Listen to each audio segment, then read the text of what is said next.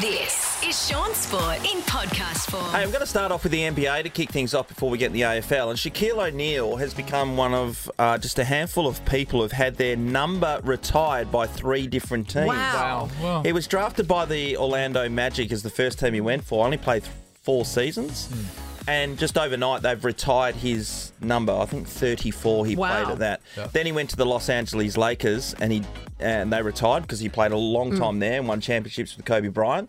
And he only played a few seasons in Miami and they've also retired his jumper. You know, it's really helpful because if ever he's travelling around these areas Yes. and his luggage gets flogged, he just walks up and something grabs to it from wear. the rafters. Off the Oh, that rafters. fits. I know where it is up there. To be fair, it wouldn't fit anyone else.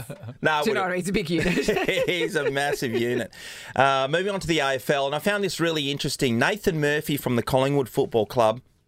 He took a really hard knock in the grand final. Now the grand final's back in end of September, as we know. It's a long time ago, but he is yet to play in full scale intra club scratch matches with full uh, contact. Contact, yeah. He's decided personally that he doesn't feel like he's at that level yet, and he will take as long as possible or as long as it takes to get himself right. This is him.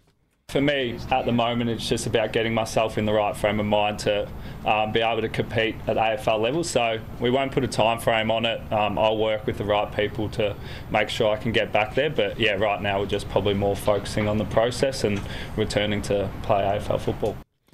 Many years ago, if that was it, you would be your this would be your name up on the board. They'd go weak as Pierce McManus, line Yep. through it, see you later. Yep. And they'd put you off to the side. I think it's a really great step forward. Oh my god! Of yeah, course it's it is. evolution, and, and and they have to, they have to do Yeah. that now. The- You know, the potential for lawsuits down the down the track because we know better now. We know better uh, as far as treating head injuries. If you send them back too early and they end up with you know CTE and problems that last the rest of their life, someone's going to have to pay for that. Well, no doubt about it, Nat. The thing is, the AFL um, doctors and, and the club doctors have tick, ticked him off. Yeah. No, you're right. Yeah.